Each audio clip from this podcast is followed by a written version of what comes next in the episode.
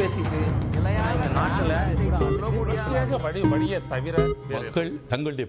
புதிய தலைமுறை நேயர்களுக்கு வணக்கம். நேர்பட பேசு நிகழ்ச்சிக்கு உங்களை வரவேற்பதில் மகிழ்ச்சி. ஈரோடு கிழக்கு இடைத்தேர்தல் களம் எந்த கூட்டணிக்கு எப்படியோ, ஆனால் அதிமுக என்கிற கட்சியினுடைய அதிகார போட்டிக்கு இது ஒரு அக்னி பரீட்சை களமாக மாறியிருக்கிறது அப்படின்னு நம்ம சொல்லலாம். ஒரு சில நாட்களாக என்னென்ன நடந்து கொண்டு இருக்கிறது கட்சியில அப்படின்னு நம்மளும் பார்த்துக்கிட்டு தான் இருக்கோம். நேற்று உச்சநீதிமன்றத்தால் வெளிவந்த அந்த தீர்ப்பு ஒரு திருப்புமுனையான தீர்ப்பாகவே அமைந்திருக்கிறது அப்படின்னு நம்ம சொல்லலாம். என்ன சொல்லியிருக்காங்க உச்சநீதிமன்றம்?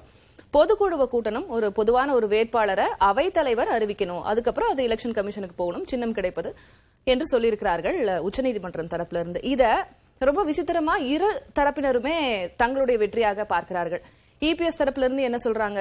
பொதுக்குழுல பெரும்பான்மையான உறுப்பினர்கள் எங்களுக்கு தான் சாதகமா இருக்காங்க, அதனால தென்னரசு நிச்சயமாக அவர் தான் வேட்பாளராக தேர்ந்தெடுக்கப்படுவார், இரட்டை இலை சின்னமும் எங்களுக்கு தான், இது எங்களுடைய வெற்றி அப்படின்னு சொல்றாங்க. ஓபிஎஸ் தரப்புல இருந்து என்ன சொல்றாங்க?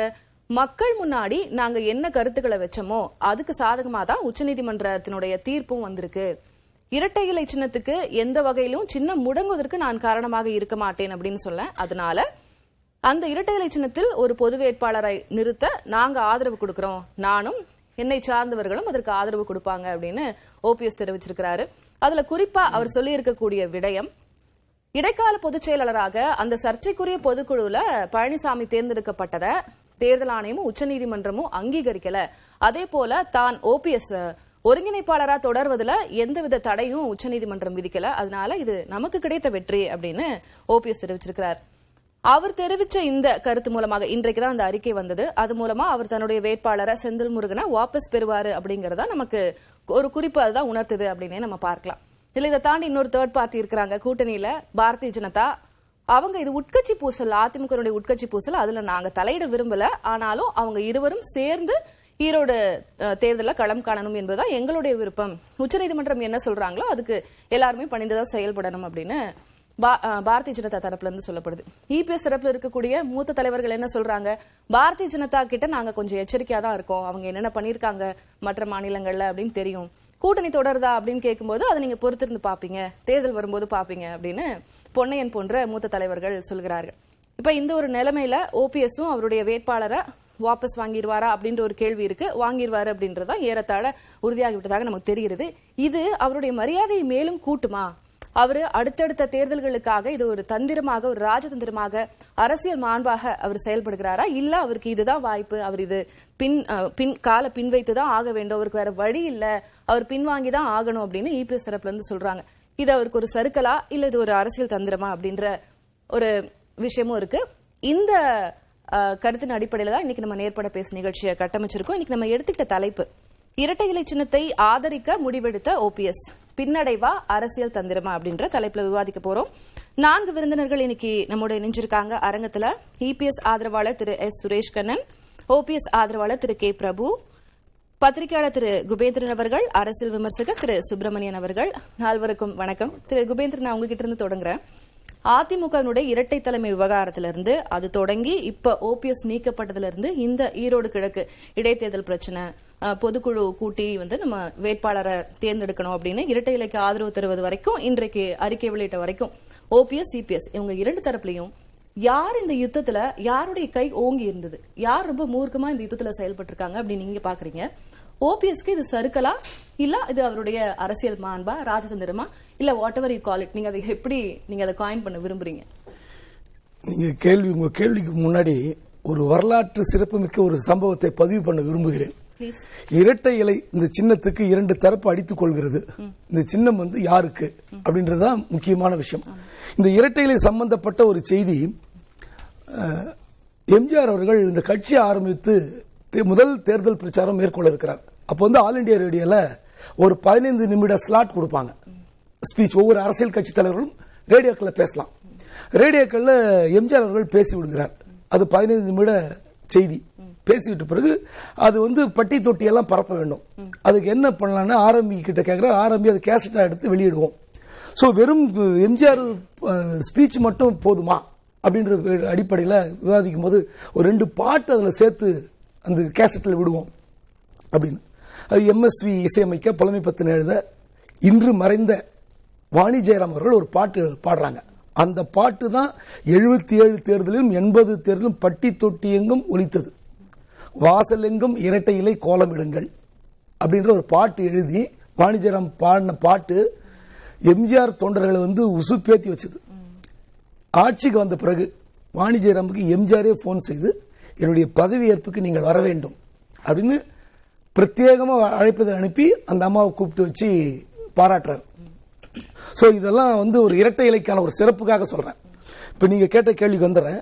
ஆரம்ப காலத்திலிருந்து இன்று வரை இந்த இரு தரப்பு மோதிக்கொண்டது இதெல்லாம் நம்ம பழசு நிறைய வாசிச்சோம்.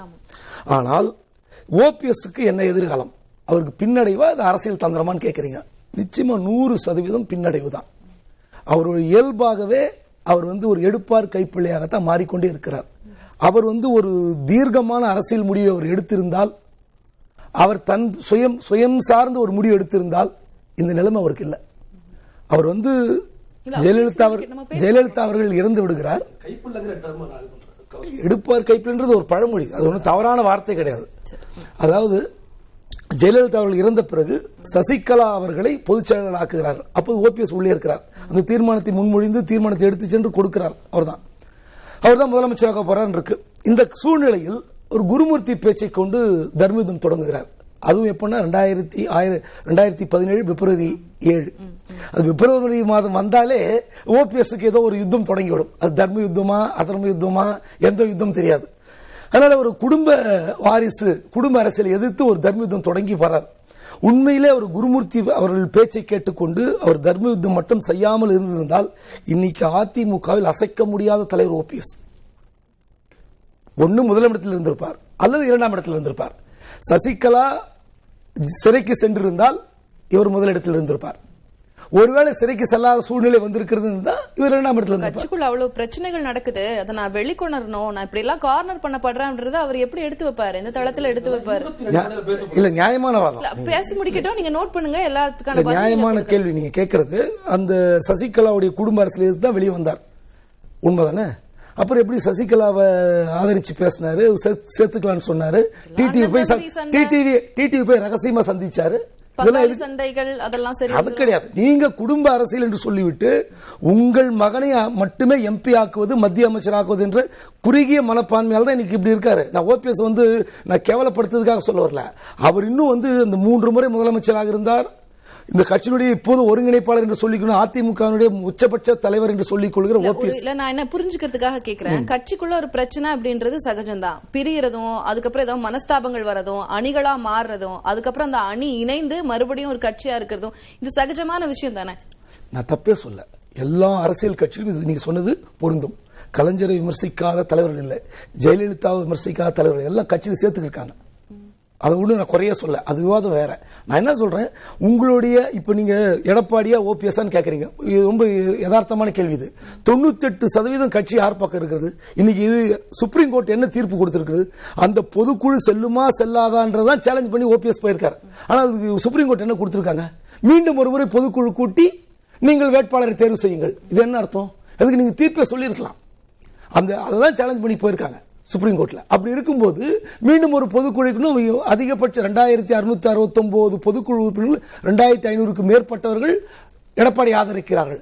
இப்போ திரும்ப அந்த ஒப்புதல் கடிதம் கொடுத்தாங்கன்னா ஆட்டோமேட்டிக்கா அவருக்கு அவருக்கு சின்ன கிடைக்க போகுது. அப்போ நீங்க வந்து இப்ப இருக்கிற வேட்பாளர் வந்து வாபஸ் சொல்லல, ஆனால் அமைப்பு செயலரை உயர்த்தி விட்டீர்கள். இல்ல அதுல நடுவில் ஒரு சின்ன கேள்வி வருது. இப்போ கடந்த அந்த சர்ச்சைக்குரிய பொதுக்குழு மேலதான் அந்த மெயின் கேஸ் இருக்கு. அதுல இருந்து இப்ப இன்ட்ரிம்க்கு அதுக்கு தொடர்பு இல்ல, அதே இது நம்ம தொடர்புபடுத்திக்க வேண்டாம். இன்ட்ரிம்ல என்ன ரிசல்ட் வந்திருக்கோ உத்தரவு என்ன கொடுத்திருக்காங்களோ அது இந்த தேர்தலுக்கு மட்டும் இப்ப மட்டும் தான் பண்ணோம் அப்படின்னு சொல்லியிருக்காங்க. வேற இடைக்கால பொதுச் செயலாளராக பழனிசாமியா அதுல ஒத்துக்கல, நான் தான் இன்னும் ஒருங்கிணைப்பாளரா இருக்கேன் அப்படின்றத மறுபடியும் இந்த அறிக்கை வாயிலாக வலியுறுத்துகிறார். அப்ப அவரை கட்சி விட்டு முன்னாடி தூக்கிட்டாங்கல்ல, அதெல்லாம் இல்லன்னு ஆயிடும்ல. நீதிமன்ற உத்தரவோ தேர்தல் கமிஷன் உத்தரவோ இதெல்லாம் ஏற்றுக்கணும் அவசியமே கிடையாது. தேர்தல் கமிஷன் வந்து சசிகலா அவர்கள் வந்து பெரும்பான்மை இருக்கும்போது என்ன சொல்லிச்சு? பெரும்பான்மை இருக்கும்போது தேர்தல் கமிஷன் ஏற்றுக்குச்சா? சரி, ஜூலை மாதம் இவங்க தீர்மானம் நீட்டி கொண்டு போய் கொடுத்த தேர்தல் கமிஷன் ஏற்றுக்குச்சா? நேற்று வந்து சுப்ரீம் கோர்ட் சொன்ன பிறகு ஒரு மனு தாக்கல் பண்றாங்க, இந்த உட்கட்சி பிரச்சனைக்கு எங்களுக்கு சம்பந்தம் இல்ல, கோர்ட் நிலுவையில் இருக்கு, கேஸ் நிலுவையில் இருக்கு அப்படிங்கிறாங்க. நான் கேட்கிற ஏழு மாதமாக ஆறு மாதமாக என்ன பண்ணிட்டு தேர்தல் கமிஷன் இந்த அதாவது ரிஜிஸ்டர்ட் பொலிட்டிக்கல் பார்ட்டிஸ் இதை யார் முடிவு செய்யணும்? சின்னம் மற்ற என்ன பிற விவரங்களையும் எதுக்கு நீங்க கிளைக்கழக தேர்தல் வரை நடத்தி தேர்தல் கமிஷன்ல போய் ஆவணங்கள் தாக்கல் செய்றீங்க? எதுக்கு பொதுக்குழு தீர்மானங்கள் அங்க போய் தாக்கல் செய்றீங்க? ஆக எல்லா கட்சி ரிஜிஸ்டர்ட் பொலிட்டிக்கல் பார்ட்டி சொல்றேன் அப்படி அல்ல. இந்த விஷயங்களை பொறுத்தவரையும் தேர்தல் கமிஷன் முடிவெடுக்கும். நீங்கள் ஏழு மாதம் சும்மா இருந்து விட்டு இப்ப திடீர்னு ஒரு வேறு ஒரு கோணத்தில் சொன்னாக்கா எப்படி எடுத்துக்க முடியும்? நீங்க புதிய தலைமுறையில் தான் கோபாலசாமி போயிட்டு எடுத்தீங்க, முன்னாள் தேர்தல் கமிஷனர். அவர் என்ன சொன்னார்? பெரும்பான்மை யாருக்கு தேர்தல் கமிஷன் ஒத்தி வைக்கலாம், சுப்ரீம் கோர்ட் தீர்ப்பு சொல்லலாம்னு சொன்னாங்க. என்ன சொல்றேன், இன்னைக்கு இருக்கிற தமிழ்நாட்டில் பெரிய கட்சி அதிமுக. அப்படிப்பட்ட கட்சிக்கு ஒரு ஒரு சின்ன இடையூறு ஏற்படுகிறது, அதை தீர்த்துக் கொள்வதற்கு இடையீட்டு மனு போடுகிறார்கள். இது இடைக்கால நிவாரணமாகட்டும் நிரந்தர தீர்வாகட்டும். ஒரு முறை சின்னத்தை அவர் வாங்கிவிட்டார், அது எப்படி வாங்கிட்டார்ல நீங்க எடுத்துங்க. மக்கள் கிட்ட இருந்து டெக்னிக்கலா சொன்ன தேர்தல் கமிஷன் கொடுத்துச்சா சுப்ரீம் கோர்ட் கொடுத்தாலும் தெரியாது. ஒரு முறை எடப்பாடி பக்கம் அது இரட்டை இலட்சணம் பெற்றுவிட்டால் இதுக்கப்புறம் வந்து நீங்க என்ன சொன்னாலும் ஏத்துக்க மாட்டாங்க மக்கள். நான் ஒரு இன்னும் திருப்பி ஒரு கிளாரிட்டிக்காக கேட்கிறேன். இப்போ ஓபிஎஸ் உடைய சரி அவர் வேற வழி இல்லாம இந்த முடிவு தான் எடுத்தாகணும் அப்படின்றது ஒண்ணு, அது ஒரு பார்வை. இன்னொன்னு இடைத்தேர்தல் தானே, இடைத்தேர்தல நம்ம கொஞ்சம் விட்டு புடிச்சுக்கலாம். இப்ப நம்ம விட்டு கொடுக்கறதுனால தொண்டர்கள் மத்தியில ஆதரவாளர்கள் மத்தியில தன்னுடைய ஸ்டேட்டஸ் வந்து உயரும், தன் மேல ஒரு மரியாதை கூடும், அடுத்தடுத்த தேர்தலில் இது நமக்கு பலமா இருக்கும் அப்படின்ற ஒரு வியூகமா அதை பார்க்க கூடாதா? விட்டுக் கொடுக்கிறார், பொதுக்குழு கூட்டணும் ஆசைப்பட்டார். எங்க கருத்து தான் சுப்ரீம் கோர்ட் பிரதிபலிச்சு முடங்க கூடாது, அதுக்கு நான் காரணமாயிர மாட்டேன்னு அவர் சொன்னாரு, அதுல நின்றுக்காருல. நியாயமான கேள்வி. தேனி மாவட்டத்தில் அவருக்கு எத்தனை பொதுக்குழு உறுப்பினர் இருக்காங்கன்னு எண்ணிக்கை சொல்ல முடியும் உங்களால?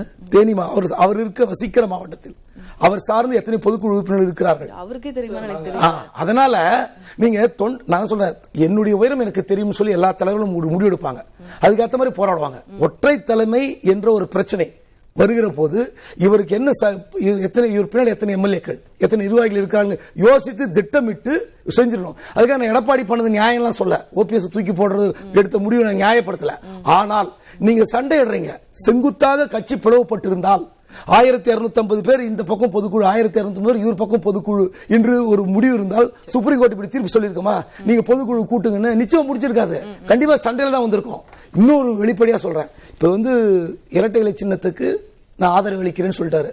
இப்ப இடைத்தேர்தலில் ஏதாவது ஒரு மேடையில் எடப்பாடி அறிவிக்கிற வேட்பாளரை ஓபிஎஸ் ஆதரித்து பேச முடியுமா? மேடை ஏறி இவரும் இரட்டை இலட்சணத்துக்கு சொந்தக்காரர் தான், நானும் சொந்தக்காரர் தான், ஆனால் இரட்டை இவருக்கு ஓட்டு போடுங்கள், தென்னரசுக்கு ஓட்டு போடுங்கள் என்று வீதி வீதியாக மேடை தூரம் பேச ஓபிஎஸ் தயாரா இருப்பாரா? பொதுக்குழுல ஓபிஎஸும் ஓபிஎஸ் தரப்பு ஆதரவாளர்களையும் நீங்க கேட்டு முடிவு பண்ணணும்னு உச்சநீதிமன்றத்துல சொல்லி இருக்காங்கல்ல. எத்தனை பேர் சுப்ரீம் கோர்ட்ல என்ன அந்த வார்த்தை பாத்தீங்களா? மூன்று பேர் ஓட்டு போடுறதுக்கு அனுமதிங்க இருக்காங்க. மூன்று பேர் மூன்று பேர்னா யார்? அது அவரு ஓபிஎஸ், வைத்தியலிங்கம், மனோஜ் பாண்டியன், மூணு பேர். அப்ப அதுல இருந்து தெரிஞ்சுக்க வேண்டியதானே. நானே சொல்றேன் அவரு அவர் வந்து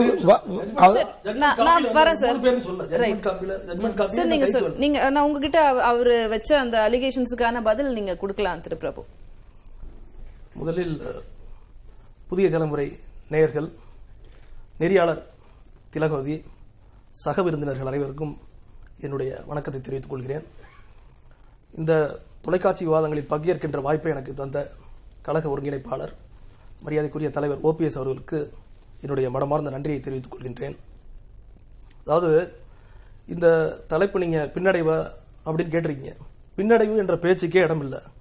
ஏன்னா நேற்று மதியம் வரையும் நாங்கள் வேட்புமனு எங்கள் வேட்பாளர் வேட்புமனு தாக்கல் செய்துவிட்டார். அதனால எல்லாத்துக்கும் நாங்கள் தயாராகவே இருந்தோம். அதே மாதிரி இன்றைக்கு அவருக்கு அவருடைய திறமைக்கும் விசுவாசத்திற்கும் ஒரு எளிய தொண்டரான செந்தில் முருகனுக்கு கழக அமைப்புச்சாளர் என்ற உயர்ந்த அங்கீகாரத்தை தந்திருக்கின்றார். அதே போல இன்னைக்கு இபிஎஸ் தரப்பு எதை செலிப்ரேட் பண்றாங்க? சுப்ரீம் கோர்ட் தீர்ப்பு என்ன சொல்லிருக்கு? ஓ பன்னீர்செல்வம் அண்ணா திராவிட முன்னேற்ற கழகத்தில் தொடர்கிறார், அவர்கிட்ட போய் நீங்க இந்த வேட்பாளர் தேர்வில் கருத்தை கேளுங்க, அவருடைய கருத்தை கேட்காமல் நீங்கள் வேட்பாளர் தேர்வு செய்ய முடியாது.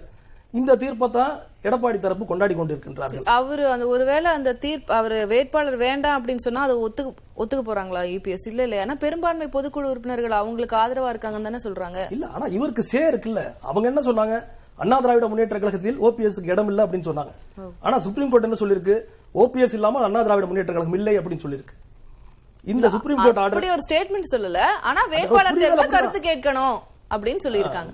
இல்ல அது அப்படி புரிஞ்சுக்கணுமான்னு எனக்கு தெரியல. நீங்க சொல்றீங்க ஸ்ட்ரிக்ட்லி இந்த இன்ட்ரீம் ஆர்டர், இந்த தீர்ப்பு இந்த ஈரோடு கிழக்கு இடைத்தேர்தலுக்கு மட்டும்தான். அதே போல சுப்ரீம் கோர்ட் இஸ் ஃபைனல் அப்படின்னு சொல்லுவாங்க. Supreme court is supreme but இன்ஃபாலிபிள்னு இங்கிலீஷில் சொல்லுவாங்க. இதோட அர்த்தம் என்னன்னா உச்ச நீதிமன்றம் உச்சமானது, ஆனால் விமர்சனத்துக்கோ தடுமாற்றத்துக்கோ அப்பாற்பட்டது இல்ல. எங்க தலைவர் இன்னைக்கு கழக ஒருங்கிணைப்பாளர் ஓபிஎஸ் அருமையான அறிக்கையை வெளியிட்டிருக்கார். இந்த தீர்ப்பு மற்ற வட்டாரத்தில எல்லாம் பாதகமாக பார்க்கப்படுகின்ற சூழ்நிலையில இது எங்களுக்கு சாதகமானதுங்கிற வகையில் ஒரு அறிக்கை கொடுத்துருக்காரு. என்ன சொல்லியிருக்காருன்னா, இந்த தீர்ப்பில் எங்களுடைய பெரும்பான்மை கோரிக்கைகள், எங்களுடைய பிரேயர் தான் அட்ரஸ் பண்ணப்பட்டிருக்கு. இந்த தீர்ப்பில் நாங்கள் பார்க்குற பாசிட்டிவான விஷயங்கள் டேக்கவே என்னன்னா, முதல்ல கழக ஒருங்கிணைப்பாளர் ஓ பன்னீர்செல்வம் மற்றும் அவருடைய ஆதரவாளர்களை கட்சியை விட்டு நீக்கியே செல்லாது. இரண்டாவதாக, எடப்பாடி பழனிசாமி இடைக்கால பொதுச் செயலாளராக தேர்வு செய்யப்பட்டது செல்லாது. இடைக்கால பொதுச் செயலராக எடப்பாடி பழனிசாமி தேர்வு செய்யப்பட்டது அங்கீகரிக்கல, ஒருங்கிணைப்பாளராக இல்ல கட்சியிலிருந்து இவங்களை நீக்கினது செல்லாது அப்படின்ற மாதிரி ஸ்டேட்மெண்ட் இல்ல. அவர் ஒருங்கிணைப்பாளராக இருக்கிறார் அப்படின்னு இருக்கு. அவர்கிட்ட வேட்பாளர் தேர்வு போய் டிசிஷன் மேக்கிங் அவரே கலந்து போது அப்ப இருக்காரு. அது இன்டைரக்ட்டா நம்ம அது புரிஞ்சுக்க வேண்டியது. Okay, right. அதோட கட்சி சின்னம், புரட்சி தலைவர் புரட்சி தலைவர் அம்மா கண்டெடுத்த சின்னம் இரட்டை இலை முடங்குவதற்கு நான் என்றைக்கும் தடையாக இருக்க மாட்டேன் என்று சொன்னார். நான் காரணமாக இருக்க மாட்டேன் அப்படின்னு சொல்லி அதையொட்டி இன்னைக்கு கழக தொண்டர்களின் உணர்வுகளுக்கு மதிப்பளித்து இரட்டை இலை சின்னம் போட்டியிட வேட்பாளர் வெற்றிக்கு நாங்கள் பாடுபடுவோம் என்று சொல்லியிருக்கின்றார். அதனால இந்த தீர்ப்புங்கிறது எங்களுக்கு தான் பெரும்பான்மையாக வெற்றி நாங்க பார்க்கணும். இது எங்களுக்கு பின்னடைவு கிடையாது, எங்களுக்கு சாதகமா வந்திருக்க தீர்ப்பு. சரி, எனக்கு இப்ப அந்த இடத்துல ஒரு கேள்விதான் எழுது, புரிதலுக்காக கேட்கிறேன். இப்ப குபேந்திரன் சார் சொன்ன அதே கேள்வி எனக்கு எழுது. அவரு இப்ப தென்னரசு தான் வேட்பாளர்னு வச்சுங்க, எப்படியும் அதுதான் அப்படிதான் எலெக்ஷன் கமிஷன் போகுதுன்னு வைங்க, தென்னரசுவ வேட்பாளராக நானும் எனது ஆதரவாளர்களும் நாங்க ஆதரிக்கிறோம், தொண்டர்கள் எல்லாரும் வாக்களிங்க அப்படின்னு பிரச்சாரம் பண்ணுவாரா அப்படின்னு சொல்லுவாரா? கழக இணை ஒருங்கிணைப்பாளர் திரு அன் வைத்திலிங்க அவர் ஒரு ஸ்டேட்மெண்ட் கொடுத்துருக்காங்க. என்னன்னா, இந்த வேட்பாளர் தேர்வு எப்படி நடைபெறுகிறதுங்கிறத நாங்க கண்காணிச்சிட்டு இருக்கோம். முதல்ல இந்த பொதுக்குழு உறுப்பினர்கள்ட்ட எப்படி ஒப்பீனியன் வாங்குறாங்க, கருத்து கேட்கிறாங்க, அது எப்படி தேர்தல் ஆணையத்திடம் வழங்கப்படுகின்றது, இதையெல்லாம் பார்த்து நாங்கள் ஒரு முடிவு வருவோம். ஆனா புரட்சி தலைவி அம்மா புரட்சி தலைவர் புரட்சி தலைவி அம்மாவின் சின்னத்திற்கு எதிராக நாங்கள் ஒருபோதும் வாக்கு கேட்க மாட்டோம், செயல்பட மாட்டோம். அதாவது எதிராக செயல்பட மாட்டோம், ஆனா ஆதரவும் கொடுக்க மாட்டோம், அமைதியா இருப்போம். அப்படிதான் இரட்டை இலை வேட்பாளருக்கு நாங்கள் வேலை செய்வோம் தான் சொல்லியிருக்கோம். அந்த இரட்டை இலை வேட்பாளர் தானே தென்னரசு ஆகிறாருன்னு வச்சுக்கீங்களேன். சொல்றேன், தென்னரசு தான் இப்படி அவங்க அவங்க ஆல்ரெடி அறிவிச்சுட்டாங்க, அதுதான் நிறுத்து போவாங்க. இப்ப பொதுக்குழுவால் அவர் தேர்ந்தெடுக்கப்படுறாருன்னு வைங்களேன், ஓபிஎஸ் தென்னரசுக்கு வாக்களியுங்கள் அப்படின்னு நின்று பிரச்சாரம் பண்ணுவாரா, அவருக்கு ஆதரவு தெரிவிப்பாரா அப்படின்றது ரொம்ப டைரக்டான கேள்வி. ரெண்டு விஷயம். முதல்ல இந்த தீர்ப்பு இந்த ஈரோடு கிழக்கு இடைத்தேர்தலுக்கு மட்டும்தான். இது இந்த தீர்ப்போட தாக்கம் வந்து முக்கிய வழக்கு பொதுக்குழுவுக்கு எதிராக நாங்கள் தொடர்ந்து இருக்கின்ற வழக்குல எந்த தாக்கத்தை ஏற்படுத்தாதுன்னு சுப்ரீம் கோர்ட்டே சொல்லியிருக்காங்க. அடுத்ததாக, எங்களுக்கு இந்த ஆர்டர்ல எங்களுடைய கழக ஒருங்கிணைப்பாளருக்கு எந்த ஆட்சேபனையும் இல்லாம இருக்கலாம். ஆனா அவருடைய அவர் மீது பட்டு வைத்திருக்கிற எங்க ஆதரவாளர்களுக்கு சில கன்சர்ன்ஸ் இருக்கு. என்னன்னா, முதல்ல இந்த மாதிரி ஒரு தீர்ப்பு வந்து ஒரு அன்பிரசிடென்டட், இந்திய அரசியலில் இந்த மாதிரி ஒரு தீர்ப்பு கொடுத்ததே கிடையாது எந்த கட்சி நீதிமன்றம். ஏன்னா சுப்ரீம் கோர்ட் வந்து தமிழகத்தின் பிரதான எதிர்க்கட்சியாக அண்ணா திராவிட முன்னேற்ற கழகம் போட்டியிடணுங்கிற எண்ணத்தில் இருக்கிறத பாராட்டுறோம். ஆனா அதே சமயம் அந்த உட்கட்சியில் நடக்கின்ற பிரச்சனைகளையும் அவர்கள் கவனத்தில் எடுத்துக் கொண்டிருக்க வேண்டும். ஒரு பக்கம் தலைவர் இதை வந்து அப்ஜெக்ஷனாவே சொல்லல, நாங்க அவர் மீது பற்று கொண்டிருக்க அவருடைய ஆதரவாளர்களோட கன்சர்ன். ஆமா, எங்களோட கன்சர்ன்ஸ் இது என்னன்னா, கட்சி விதிமுறைகள், அதாவது ஒரு நீதிமன்றம் வந்து அரசியல் கட்சிகளோட உள் விவகாரத்தில் தலையிடக்கூடாது விதிமுறைகள்ல. இது எடப்பாடி பழனிசாமி அவர்கள் ஒற்றை தலைமை விவகாரத்தை எடுத்ததிலிருந்து அண்ணா திராவிட முன்னேற்ற கழக விதிமுறைகள் தொடர்ந்து மாற்றப்பட்டுக் கொண்டிருக்கின்றன.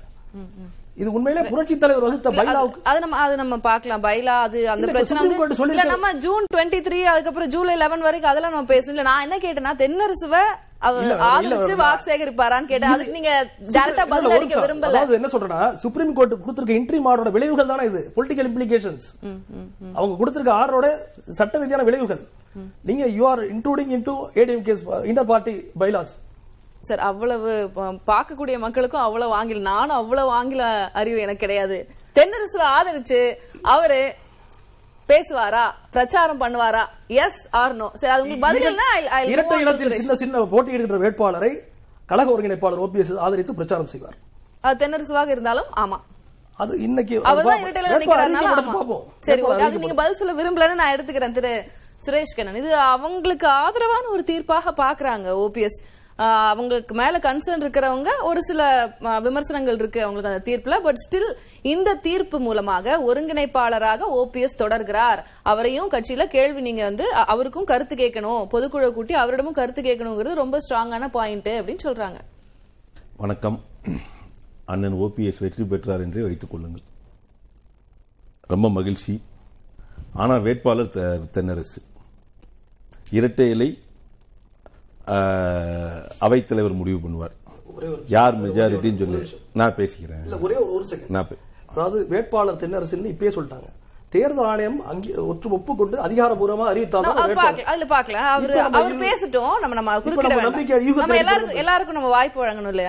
உச்ச நீதிமன்ற தீர்ப்பின் அடிப்படையில் அதிகபட்ச தொண்ணூத்தி ஏழு சதவீத பெரும்பான்மை இருக்கக்கூடிய அண்ணன் இபிஎஸ் நிறுத்தக்கூடிய வேட்பாளர் வெற்றி பெறுவார். இதுதான் உச்ச நீதிமன்ற தீர்ப்பு. பொதுக்குழுவை கூட்டணும்ல, கருத்து கேட்கணும், அதெல்லாம் ஒன்றும் கிடையாது. நான் பேப்பர் கொடுத்து விட்டு யாருக்கு ஆதரவு எதிர்ப்பு, நான் ஆதரிக்கிறோம் இல்லை எதிர்க்கிறோம், அவ்வளவுதான். இன்னைக்கு பேப்பர் சைக்கிள் பொதுக்குழு கூட்ட வேண்டிய அவசியம். அவங்க ஆப்ஷன் டூ கொடுத்துருக்காங்க. ஆப்ஷன் டூ கொடுத்துருக்காங்க. அதாவது கூட்டி பண்ணலாம். நேரமின்மை காரணமாக பேப்பர் இன்னைக்கு சர்க்குலர் ஆரம்பிச்சிருக்காங்க. அண்ணனுக்கும் ஓபிஎஸ் அண்ணனுக்கும் கொடுப்பாங்க. அவர் ஆதரவு கொடுத்தாலும் சரி, குறுக்கவில்லை என்றாலும் சரி, என்ன அட்ரஸ் பண்ணி கொடுப்பாங்க சார்? ஓபிஎஸ்க்கு அந்த அந்த அந்த லெட்டர் கொடுப்பாங்க. அத என்ன என்ன அட்ரஸ் பண்ணி கொடுப்பாங்க? அண்ணன் ஓ பன்னீர்செல்வம் ஜெயில் அட்ரஸ் கொடுப்பாங்க. அத அவர் பொதுக்குழு பொதுக்குழு அவர் கட்சியில இருக்காரு இல்லைன்னு சொல்லவே இல்லை. அந்த தீர்ப்பு வரலையே. நீங்க இன்னைக்கு வந்து இது ஒரு டிப்ளமசியால இல்ல, நீங்க நல்லா கவனிச்சீங்கன்னா இல்ல ஒரு விஷயம் நல்லா கேட்டுக்கங்க. டிப்ளமசியான ஒரு தீர்ப்பு இது. வழக்கறிஞர் தொழில் இருப்பவர்கள் கொஞ்சம் இது புரியும். என்ன காரணம்னா, அதிமுக போட்டியிடாமல் தவிர்த்து விடக்கூடாது, அவங்கள் உரிமை போய்விடக்கூடாது என்ற நோக்கத்தில் உச்ச நீதிமன்றம் ஒரு வாய்ப்பு கொடுத்திருக்கின்றது. உண்மை அதுதான். இங்க என்ன எடுத்தாங்க, ஸ்டாண்ட் எடுத்தாங்கன்னா, தயவு செய்து அந்த பாயிண்டை மட்டும் எடுத்துக்கிட்டீங்கன்னா தெரியும். ஒருங்கிணைப்பாளர் இணை ஒருங்கிணைப்பாளர் தான் தேர்தல் ஆணையம் சொல்லுது. இவர் என்ன கேட்கிறாரு, கடைசியாக வந்த இரண்டு தீர்ப்பு இரட்டையமூர் நீதிபதி கொடுத்த தீர்ப்பின் அடிப்படையில் அட்மினிஸ்ட்ரேஷன் டெவலப்மெண்ட் எங்களுக்கு பண்ணுங்கன்னு கேட்கிறாரு. அதையும் உச்ச நீதிமன்றம் கேட்கிறாங்க, நாங்க எந்த ஸ்டேயும் கொடுக்கல, நீங்க அதை அப்டேட் பண்ண வேண்டியதானே, அதுல என்ன உங்களுக்கு பிரச்சனை? அப்பதான் அவங்க கவனிக்கிறாங்க, தேர்தல் ஆணையம் உள்நோக்கத்தோடு செயல்படுகிறது அப்படிங்கிற ஒரு கவனிப்பு வருது. ரைட், நீங்க ரெண்டு பேரும் முதல் ஒற்றுமையா போறீங்கன்னா பால் அவங்ககிட்ட கொடுக்குறாங்க. பால் அவங்ககிட்ட கொடுக்குறப்ப இல்ல இல்ல முடியாதுன்னு ரெண்டு பேரும் சொல்றாங்க. அப்ப நாங்க தீர்ப்பு சொல்றோம், நாங்க தீர்ப்பு சொல்றோம்னு சொல்றாங்க. அப்ப என்ன சொல்றாங்க, டிஸ்பியூட் பிட்வீன் அண்ணன் இபிஎஸ் அண்ணன் ஓபிஎஸ், இவங்க ரெண்டு பேரையும் சேர்க்க முடியல, யாருக்கு பவருங்கன்னா தலைமை கழகம் அதெல்லாம் சொன்னா பிரச்சனையாகும். நேர அதுக்கு அடுக்கடுத்த பவர் செக்டர் யாருன்னா பொதுக்குழு தான். அடுத்த ஃப்ரேம்டு ஏரியா அந்த அவங்க தான் ஃப்ரேம்டு ஏரியா, அங்க போயிருங்கன்றார். அவங்க அங்க யாருக்கு ஆதரவு எதிர்ப்புலாம் சிந்திரிச்சிருக்கவே மாட்டாங்க. இவருங்க ரெண்டு பேர் டிஸ்பியூட்னா அடுத்து எங்க அடுத்த பிளேஸ், அங்க செட்டில்மெண்ட் பிளேஸ் எது, அந்த செட்டில்மெண்ட் பிளேஸுக்கு தான் இப்ப போக சொல்லியிருக்காங்க. செட்டில்மெண்ட் பிளேஸ்ல யதார்த்தமாக அண்ணன் இபிஎஸ்க்கு மெஜாரிட்டி இருக்கு. அந்த அந்த மெஜாரிட்டி தான் இன்னைக்கும் சொல்றேன், நீங்க யாருமே சட்ட விதியை மீறி எந்த செயல்பாடும் செய்ய முடியாது. இவங்க தப்பா சொல்லிக்கிட்டே இருக்காங்க. இவங்க இருபது ஏ சொல்றாங்க, இவங்க கூட்டினது இருபது சில கூட்டியிருக்காங்க. டிஃபரன்ஸ் சிக்கும் ஏக்கும் ரெண்டுமே சட்ட விதி தான். இவங்க என்ன சொல்றாங்க, சீலெல்லாம் கூட்டக்கூடாது, ஏல தான் கூட்டணுன்றாங்க. அப்ப இவங்க சொல்றாங்க நாங்க சீல கூட்டணும்ங்கிறாங்க. இதுதான் பிரச்சனையை ஒழிய அங்க கோர்ட்ல இருக்க பிரச்சனை. இன்னைக்கு டெம்பரவரி சொல்யூஷன், இந்த ஈரோடு கிழக்கு தொகுதிக்காக ஒரு டெம்பரவரி சொல்யூஷன், ரெண்டு பேரும் பாதிச்சிடாம இந்த களம் வந்து அடுத்த களம், இவங்களுக்கு அடுத்த களம் ஒரு பொதுக்குழு பவர்ஃபுல் சென்டர்னு சொல்லி பிக்ஸ் பண்ணி, அதுவும் அவங்களும் அதிமுக தேர்தல் விதியை பார்த்துதான் உச்ச நீதிமன்ற நீதிபதியும் செயல்படுத்துகிறாங்க. அந்த அந்த விதி மீறல் அவங்களும் பண்ணிட முடியாது. உச்ச நீதிமன்ற நீதிபதியுமே அதிமுக நினைச்ச மாதிரி தீர்ப்பு கொடுத்துட முடியாது. அப்ப வந்து இவங்க எல்லாரும் என்ன சொன்னாங்கன்னா, இடையீட்டு மனு போட முடியாது, ஜட்ஜ்மெண்ட் ரிசர்வ்டு, டிஸ்மிஸ் பண்ணிடுவாங்க. கடைசி பாதிப்பு அண்ணன் இபிஎஸ்க்கு. அவர் களத்தில் போய் கேட்கிறாரு, எனக்கு தான் கிளைம் பண்ற உரிமை இருக்குன்னு. தேர்தல் ஆணையம் முறைப்படி நியாயமாக இருந்திருந்தால் இரட்டை அமர்வு நீதிமன்றத்தை அப்படியே அப்டேட் பண்ணிருக்கணும். அதை விட்டுவிட்டு டிஸ்பியூட் சொல்லி இவங்க ஒரு ஒரு செட்டப் எடுக்க உச்ச நீதிமன்றம் தலையிட்டது. உச்ச நீதிமன்றம் கேட்டுதான் செய்றாங்க, நாங்க சொல்றதை நீங்க கேட்டுக்கணும் தேர்தல் ஆணையத்தை சொல்றாங்க. ஏன்னா அவங்க நாளைக்கு சொல்லிடக்கூடாது, நாங்க நீங்க நீதிமன்றம் எங்க இதுல எங்க டிசிஷன் தலையிடக்கூடாதுன்னு சொல்ல முடியாது. ஏன்னா அக்செப்டன்ஸ் கொடுத்துட்டாங்க. சோ பொதுக்குழுவில் யார் யார் அதிகபட்சம் இருக்காங்களோ அவங்க இரட்டை இலையை கிளைம் பண்ணலாம். நேத்து ஒரு மூத்த பத்திரிகையாளர் பேசும்போது அவர் சொல்கிறார், இப்போ இது இபிஎஸ்க்கு ஒரு ஒரு வெற்றினே நீங்க பாருங்களேன், வேற இப்ப நீங்க கருத்து கேட்கணும், ஓபிஎஸ்டம் நீங்க கருத்து கேட்கணும்னா நீங்க அவர் என்ன கட்சியில இருக்கிறார், ஒருங்கிணைப்பாளர் அப்படின்னு மென்ஷன் பண்ணுவீங்களா? எப்படி? அது ஒரு சங்கடமா இல்லையா? அது ஒரு சங்கடம் இருக்காது. அப்ப பொதுக்குழு உறுப்பினரா அவங்க அக்செப்ட் பண்ணிக்கிறாங்களா? அதாவது திமுகவோட இருக்காரு, துரோகம் பண்றாரு அப்படின்லாம் ஓபிஎஸ் கட்சியில இருந்து நீக்கினவங்க மறுபடியும் போய் அவங்க கிட்ட எப்படி நீங்க சீட்டு கொடுத்து இதுல ஒப்புதல் கொடுங்க, இல்ல கருத்து எப்படி கேட்பீங்க? நீதிமன்ற உத்தரவுப்படி ஒரு பொது நபரை கொடுத்து விட்டு அவங்களை பொறுத்த வரைக்கும் அப்ளிகேஷன் கொடுக்கணும். கட்சிக்கு துரோகம் இழைத்தவர், திமுகவோடு சென்றவர், இப்படி எல்லாம் கூறி அவங்கள வந்து நீங்க கட்சியில இருந்து சொல்லப்பட்ட குற்றச்சாட்டு அவங்க கிட்ட போய் கருத்து கேட்கறது உங்களுக்கு ஓகே. சொல்ல கருத்திய கேட்கல, நீங்க ஆதரிக்கிறீங்க. ஆமா, ஃபார்ம் கொடுத்து விடுவாங்க.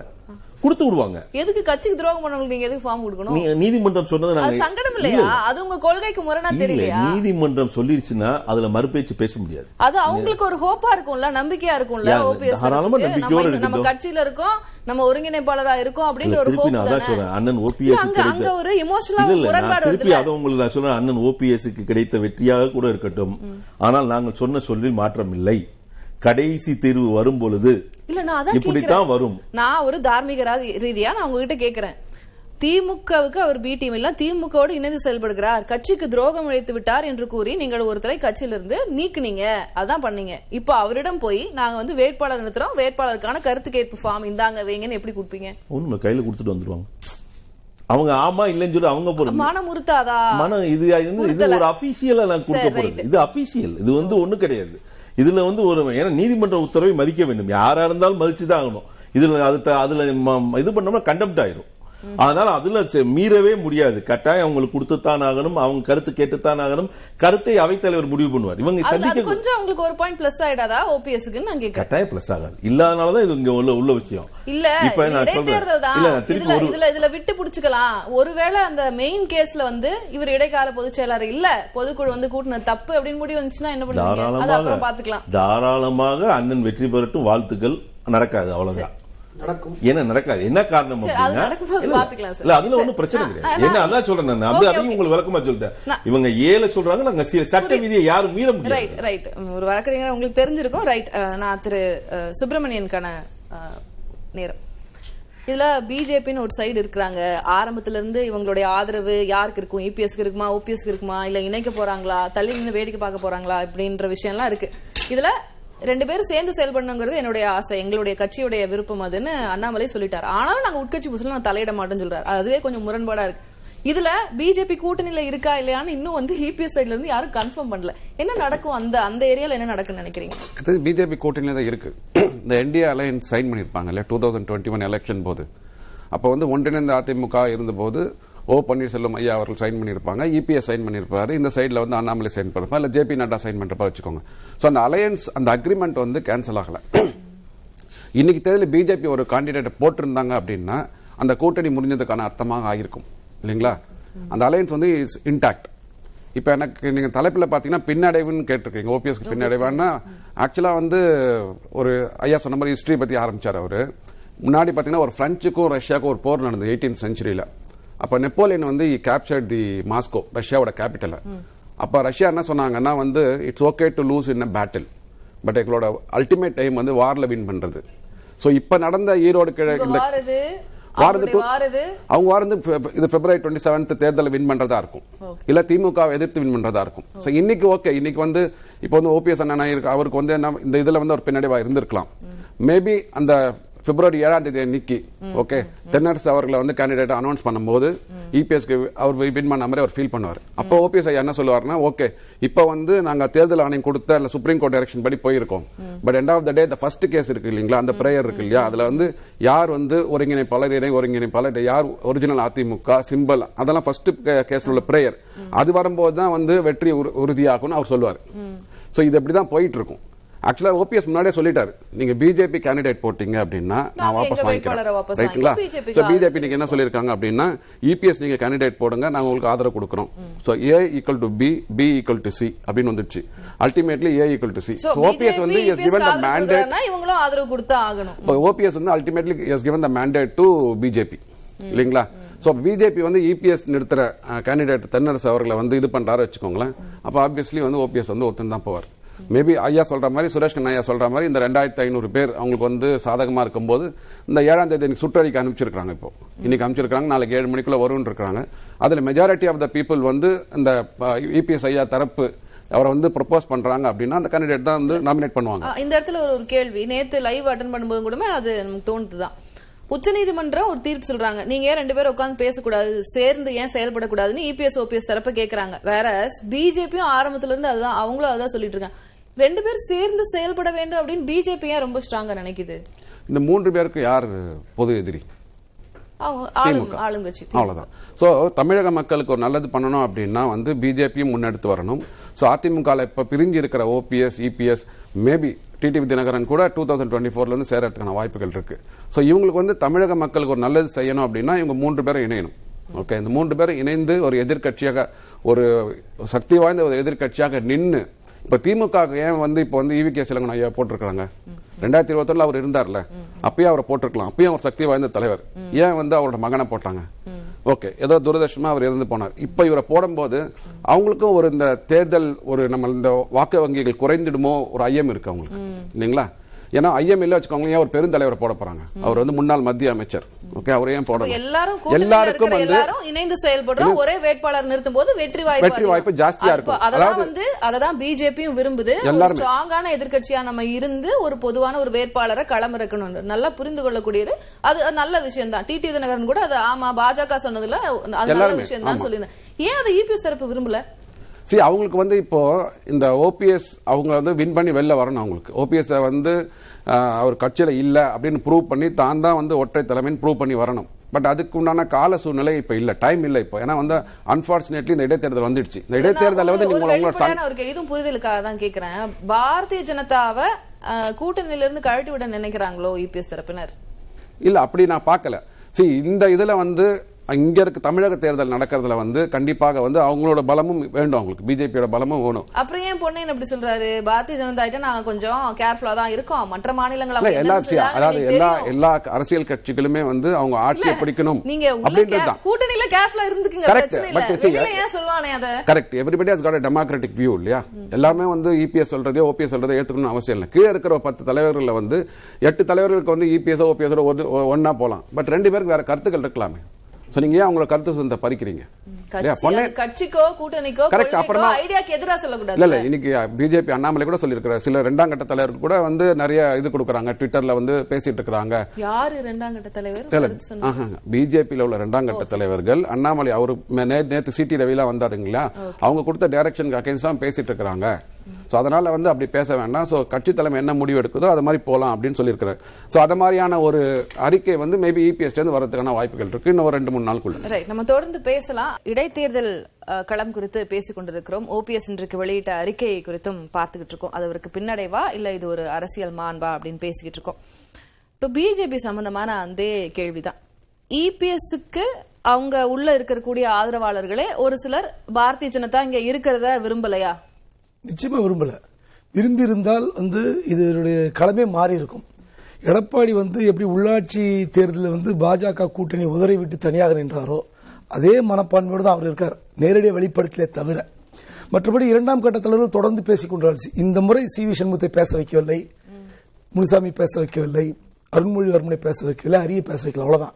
ஆனால் அவர் ஒரு பேனர்லேயே காமிச்சிட்டார், தேசிய ஜனநாயக முற்போக்கு கூட்டணின்னு போட்டார். உடனே அண்ணாமலை பேட்டி கொடு பேட்டி கொடுத்து எப்படி மாறிச்சுன்னு கேட்டாரு. அடுத்து திரும்ப அதிமுக தலைமையில் கூட்டணின்னு மாத்திட்டாங்க. திரும்ப திரும்ப வந்து எடப்பாடியை தங்கள் அதாவது எங்களுக்கு நீங்கள் அடிபணிய வேண்டும், எங்களை நீங்க பாஜக அடிபணிய வேண்டும் என்ற ஒரு சித்தாந்த கொள்கையோடு பாஜக செயல்படுவதை எடப்பாடி ஏற்கவில்லை. உங்களுக்கு ஆட்சியில் இருக்கும்போது சில பல காரணங்களுக்காக சகித்துக் கொண்டிருந்தோம், ஏற்றுக்கொண்டிருந்தோம். ஆனால் தொடர்ச்சியாக பாஜக சொல்வதை கேட்கணும், பாஜக சொல்வதற்காக அடிபணிய வேண்டும் என்ற அந்த உத்தரவை அவர் மீறுகிறார், ஏற்கவில்லை. ஒரு வாய்ப்பு கிடைத்தால் பாஜகவை கழட்டி விட்டுலாம் அப்படின்ற ஒரு மனப்பான்மையில நிலைப்பாடுல தான் இருக்காங்களா? நிச்சயமா இருக்காரு, நிச்சயமா, அதுல ஒன்றும் மாற்றுக்கிறதே கிடையாது. நீங்க இந்த சிறுபான்மை ஓட்டுகளை வாங்குவது இங்க தமிழ்நாடு எல்லா இந்தியா முழு உலகம் முழு ஒன்னே ஒண்ணுதான் ஓட் பேங்க் பாலிடிக்ஸ். இதுல எந்த அரசியல்வாதியும் வந்து அப்படியே நூல் பிடிச்ச மாதிரிலாம் போக முடியாது. ஓட் பேங்க் ஓட்டு வந்தாதானே ஜெயிக்க முடியும், ஓட்டு தானே அரசியல ஜெயிக்க முடியும், வேற வழி இல்லை. சோ நிச்சயமாக தமிழ்நாட்டில் இருக்கிற சிறுபான்மை ஓட்டுகளை யார் பெறுவதில் இதுதான் முக்கியம். திமுக அதிமுகவா, இந்த இரண்டு கட்சிக்கு தான் போட்டி. நிச்சயமா பாஜக கூட இருந்தால் சிறுபான்மை ஓட்டுக்கள் விழப்போவதில்லை. அந்த அந்த வகையில் பார்க்கும்போது இப்ப நீ ஈரோடு கிழக்கு தொகுதி ஒரு சாம்பிள் எடுத்தீங்கன்னா நாற்பதுல இருந்து நாற்பத்தி ஐந்தாயிரம் ஓட்டுகள் இருக்கு, இஸ்லாமிய மற்றும் கிறிஸ்துவ வாக்குகள். இந்த ஓட்டுகள் வந்து பாஜக இல்லை என்றால் கொஞ்சம் ஆசிலேஷன் ஆகும். அப்போ எடப்பாடிக்கு ஆசிலேஷன் வரும்போது அந்த வாக்கு வெற்றி வித்தியாசங்கள் ஓட்டுகள் குறையும். ஒரு எடப்பாடி கேண்டிடேட் தனியா கட்சியில வந்து தான் தான் தலைவர் நிரூபிக்கணும், திமுக எதிராக நான் தான் ஆகப்பெரிய கட்சி நிரூபிக்க வேண்டும், இத்தனை இடைஞ்சலுக்கு எடுக்க சிறுபான்மை ஓட்டு வாங்கணும், அப்பதான் அவர் வந்து அந்த வாக்கு வித்தியாசத்தில் நான் ஒரு பெரிய கட்சி என்று நிரூபிக்க முடியும். நிச்சயமா பாஜக இல்லை என்றால் நிச்சயமாக மக்கள் ஒரு ஒரு சில மக்கள் போடுவார்கள், ஓ எடப்பாடி வந்து துணிந்து விட்டார், இதே டெம்போ நாடாளுமன்ற தேர்தலுக்கும் பாஜக வேண்டாம் என்று முடிவெடுத்து விட்டால் இரண்டாயிரத்தி இருபத்தி ஆறுக்கான தேர்தல் திமுக விசஸ் எடப்பாடி, அதிமுக கூட கிடையாது எடப்பாடி, அதை நோக்கி தான் அந்த காய்கள்லாம் நகர்த்து. நிச்சயமா அதுதானே. இல்ல இன்னொரு பக்கம் ஓபிஎஸும் இவங்களும் சேர்றது இல்ல, பாரதிய ஜனதா ரொம்ப குறியாக இருக்கிறது, மறுபடியும் சேரணும் சேரணும்னு சொல்றாங்க, அதுவும் ஒரு இரிட்டேஷனா இருக்கலாம் இல்லையா ஐபிஎஸ் தரப்புக்கு? அது நிச்சயமா அவர் தான் ஏத்துக்கவே இல்லை, சசிகலாவை ஏற்றுக்கொள்ள மாட்டார், டிடி ஏற்றுக்கொள்ள மாட்டார், ஓபிஎஸ் ஏற்றுக்கொள்ள மாட்டார். அதாவது திட்டிக் கொள்ளலாம் சேர்ந்து கொள்ளலாம் அதெல்லாம் இல்ல, ஆனால் இந்த முறை எடப்பாடி தன்னுடைய தனித்தன்மை நிரூபிக்கணும், தன்னிடம் கட்சி இருக்கிறது, இந்த இந்த கட்சியுடைய ஏகபோக தலைவர் நான் தான், அதுல தெளிவா இருக்காரு.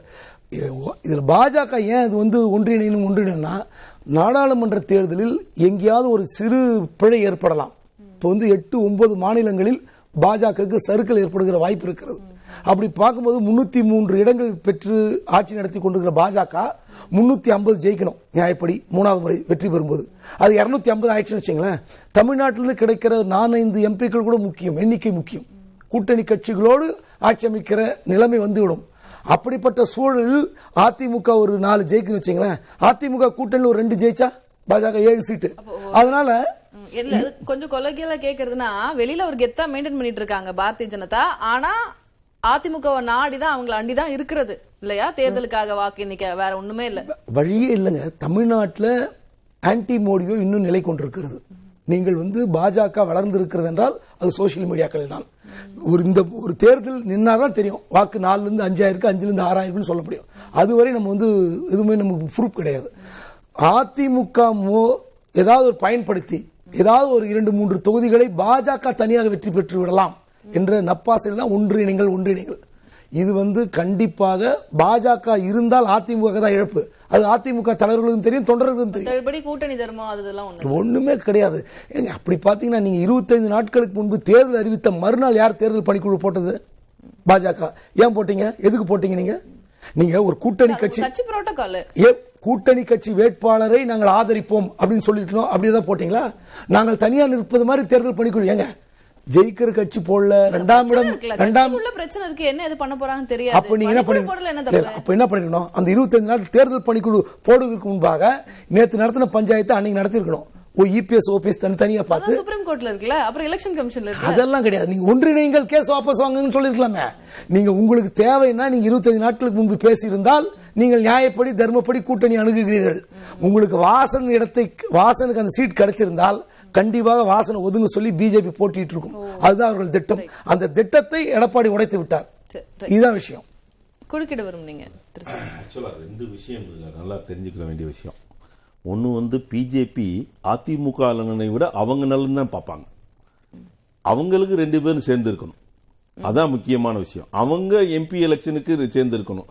அதே மாதிரி பொதுமக்கள்கிட்ட வந்து பிஜேபி சின்னத்தை முடக்கி விட்டது அப்படின்னு கெட்ட பேர் வந்துடக்கூடாது, நாங்க ரெண்டு பேரும் காம்ப்ரமைஸ் பண்ணதான் பார்க்கணும் ஒரு நாடகமே தவிர வேற ஒன்னும் அவங்க பண்ணிக்கிறவே முடியாதாங்க.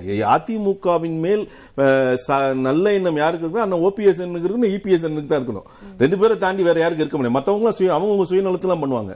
அதே மாதிரி அண்ணன் ஓபிஎஸ் வந்து நான் ரெட்டலையை முடங்கிடக்கூடாதுங்கிறதுக்காக நான் ஒத்துக்கிட்டேலாம் கிடையாது, இது பெருந்தன்மை கிடையாது. உச்சநீதிமன்றம் என்ன சொல்லியிருக்கோ அதை எக்ஸிக்யூட் பண்றாரு.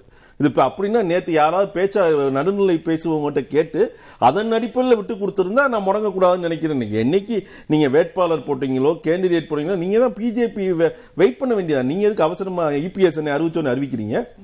அந்த இடத்திலேயே நீங்க வந்து அதிமுக முடக்கணுங்கிற நோக்கத்துல வந்துட்டு இன்னைக்கு நான் பெருந்தன்மையா நீதிமன்றம் சொன்னப்போ நான் பெருந்தன்மையா பண்றேன். ஆரம்பத்துல இருந்தே இரட்டையில முடங்கிவிடக் கூடாது என்பதுல அதுக்கு நான் காரணமா இருக்க மாட்டேன்னு நீங்க கேண்டிடேட் போடுறீங்க, நீங்க நிப்பாட்டுறீங்க, பிஜேபி கேண்டிடேட் போட்டா வாபஸ் வாங்கிடுவோம் சொல்றாரு. அது வரைக்கும் கூட வெயிட் பண்ணலையே அவரு. ஏன் இப்ப கேண்டிடேட் போட்டாரு அவரு? இபிஎஸ்என் போட்டாரு. அவர் சொல்லிட்டாரு யார் நின்னாலும் கேட்டால் நான் நிக்கிறேன்ட்டாரு. இவர் அப்படி சொல்லலையே. பிஜேபி ஃபைனல் பண்ற வரைக்கும் நிக்க வெயிட் பண்ண வேண்டியதானே. அப்ப கவுண்டர் கொடுக்கறதுல தான் இவர் இருக்காரு. அதிமுகவை முடக்க தான் இவர் தயாரா இருக்காரு, சின்னத்தை முடக்க தான் தயாரா இருக்காரு. நீதிமன்ற உத்தரவு இப்படி வரும்னு அவர் எதிர்பார்க்கல. அதனால இன்னைக்கு வந்து பெருந்தன்மையா நான் இருக்கேன்னு சொல்லி சொன்னாரே ஒழிய இவர் பெருந்தன்மை இல்லை, போட்டுக்க வேண்டிய அவசியம் இல்லை. Wait for BJP. இந்த இந்த உத்தரவை எதிர்த்து அவர் மேற்முடியர் பண்ணி இருந்திருக்கலாம். ஆனா இது சின்ன முடங்கிற கூடாது சொல்லி அறிக்கை வெளியிட்டு இன்னைக்கு ஆதரவு கொடுக்கறாரு. தாராளமாக பண்ண வேண்டியதானே, தயம் கிடையாது. இன்னைக்கு இதை அக்செப்ட் பண்ணிக்கிற மாட்டாங்க, வேவ் பண்ண முடியாது. அதனால பெருந்தன்மை ஒத்துக்கிட்டோமா ஒத்துக்கிட்டாங்க, அவ்வளவுதான். தொடர்ந்து பேசலாம். திரு பிரபு, நீங்க குறுக்கிட விரும்புனீங்க, அதை தாண்டியோட கேள்வி நான் சேர்த்து கேட்டுறேன். இப்ப உண்மையிலேயே அதிமுக தொண்டர்கள் மத்தியில ஓ பன்னீர்செல்வத்துக்கு தான் வந்து ஆதரவு இருக்கு, இல்ல செல்வாக்கு இருக்குமானால் அவர் ஒரு தனியா ஒரு வேட்பாளர் ஒரு தனி சின்னத்துல நின்று அப்படி ஒரு நெருக்கடி கொடுத்து எடப்பாடி எதிர்க்கலாம் இல்லையா? நாங்க ஏன் கட்சிங்கிற அண்ணா திராவிட முன்னேற்ற கழகங்கிற எல்லையை விட்டு நாங்க ஏன் வெளியில போனோம்? அதுக்குதான் நாங்க உரிமை போராட்டம் நடத்திட்டு இருக்கோம். உயர்நீதிமன்றத்தில் உச்ச உச்சநீதிமன்றத்தில் கட்சியில எங்களுக்கான உரிமைகளை நாங்க நியாயமா போராடிட்டு இருக்கோம். சரி, அவங்க இரட்டையில நிக்கட்டும். யார் அவங்களுக்கு கிடைச்சதுன்னா அவங்க இரட்டையில நிக்கட்டும். யார் கிடைச்சா? இபிஎஸ் கிடைச்சா, இபிஎஸ் தரப்பு வேட்பாளர் கிடைச்சா. சுப்ரீம் கோர்ட் ஆர்டர் வந்து ரெண்டு பேரும் ஒருங்கிணைச்சா சொல்லி இருக்கு. ஓ சரி, ஒருங்கிணைந்து ஒன்னாக போட்டியிடுறதுலதான் விருப்பம், மற்றபடி நெருக்கடி கொடுக்கணும் அப்படின்றது உங்களுடைய நோக்கம் இல்லை. ஈரோடு கிழக்கு இடைத்தேர்தலை பொறுத்தவரை சுப்ரீம் கோர்ட்டோட இடைக்கால தீர்ப்பை மதித்து நாங்கள் அண்ணா திராவிட முன்னேற்ற போட்டியிடு இரட்டையிலை போட்டியிடுற வேட்பாளரை ஆதரிக்க போறோம். இதுதான் எங்களுடைய நிலைப்பாடு.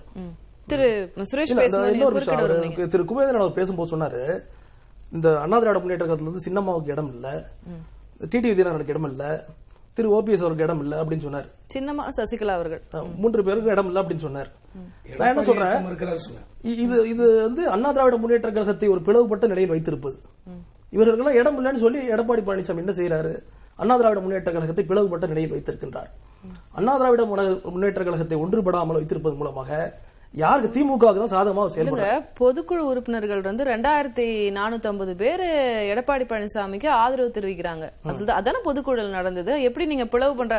அவர் வந்து அவருக்கு தான் ஆதரவு, ஒற்றை தலைமை அப்படின்றத அவர் நிரூபிக்கிறார். இன்னும் கோர்ட் அது ஃபைனலா சொல்லலையே. எங்களோட பிரேயர் என்ன? இந்த பொதுக்குழு கூட்டப்பட்ட விதமே சட்டவிரோதமானது தானே எங்களோட பிரேயர். அதுல என்ன இறுதி தீர்ப்பு வரல. இரண்டாவதாக, இவர் பாரதிய ஜனதா கட்சியை எதிர்த்து எடப்பாடி பழனிசாமி மிகப்பெரிய தனித்துவத்தை காமிக்கிறாரு, ஆளுமையை காமிக்கிறாருன்னு ஒரு வார்த்தை சொன்னார் திரு சுரேஷ்கரன் அவர்கள். நான் என்ன சொல்றேன், காலையில பழனிசாமி பணிமனையில வந்து தேசிய ஜனநாயக முற்போக்கு கூட்டணின்னு போட்டிருக்கு. அதுவே ஒரு முரண்பாடா இருக்கு. ஆனா சாயங்காலம் பாத்தீங்கன்னா எங்கள் பாரதிய ஜனதா கட்சியின் கோவத்துக்கு ஆளாக ஏறிடுமோ என்று கோவத்துக்கு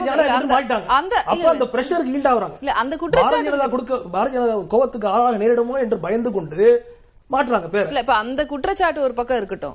இப்ப நீங்க வந்து பெரும்பான்மை பத்தி நம்ம பேசுறோம், செல்வாக்கு பத்தி நம்ம பேசுறோம்.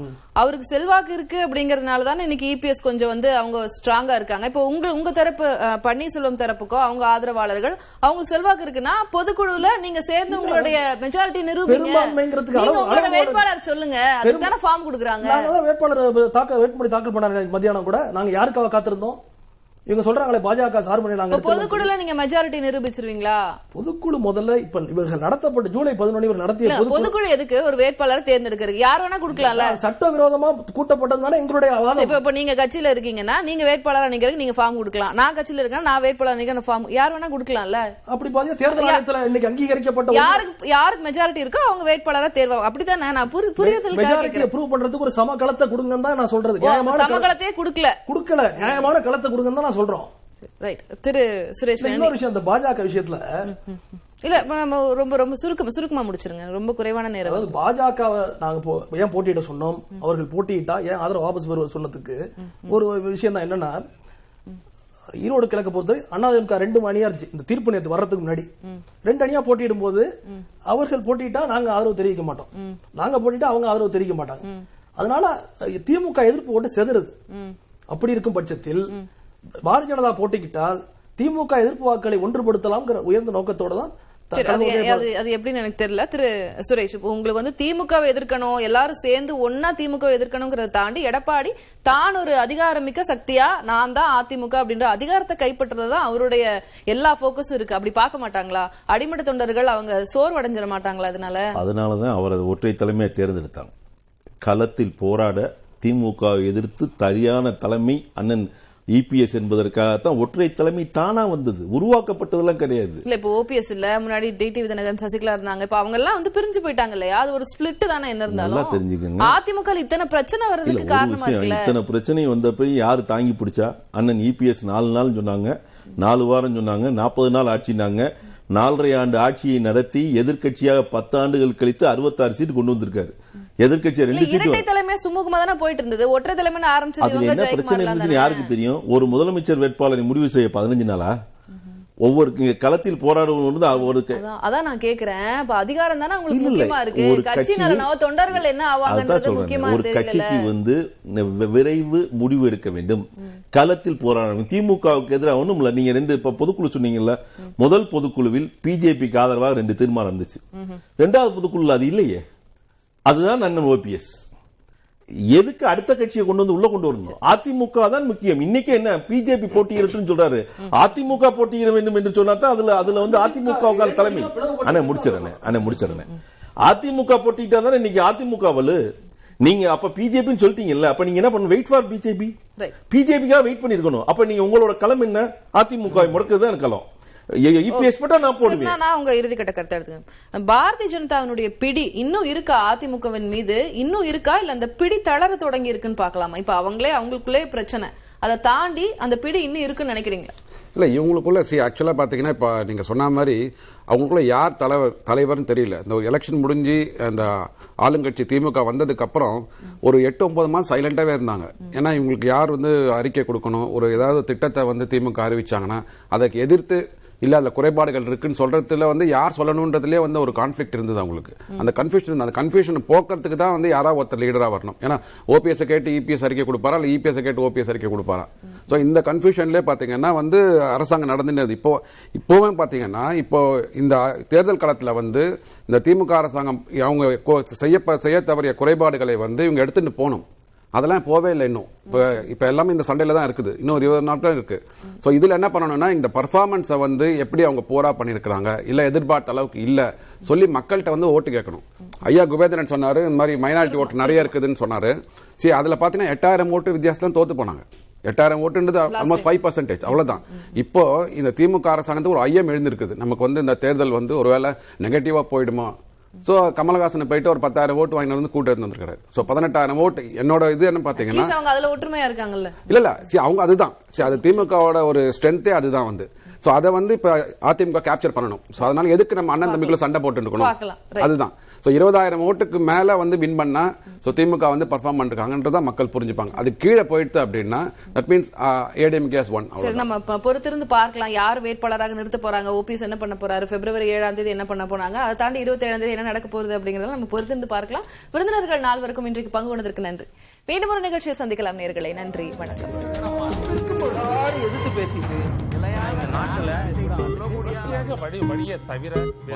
தங்களுடைய பங்களிப்பை அளிக்க வேண்டும்.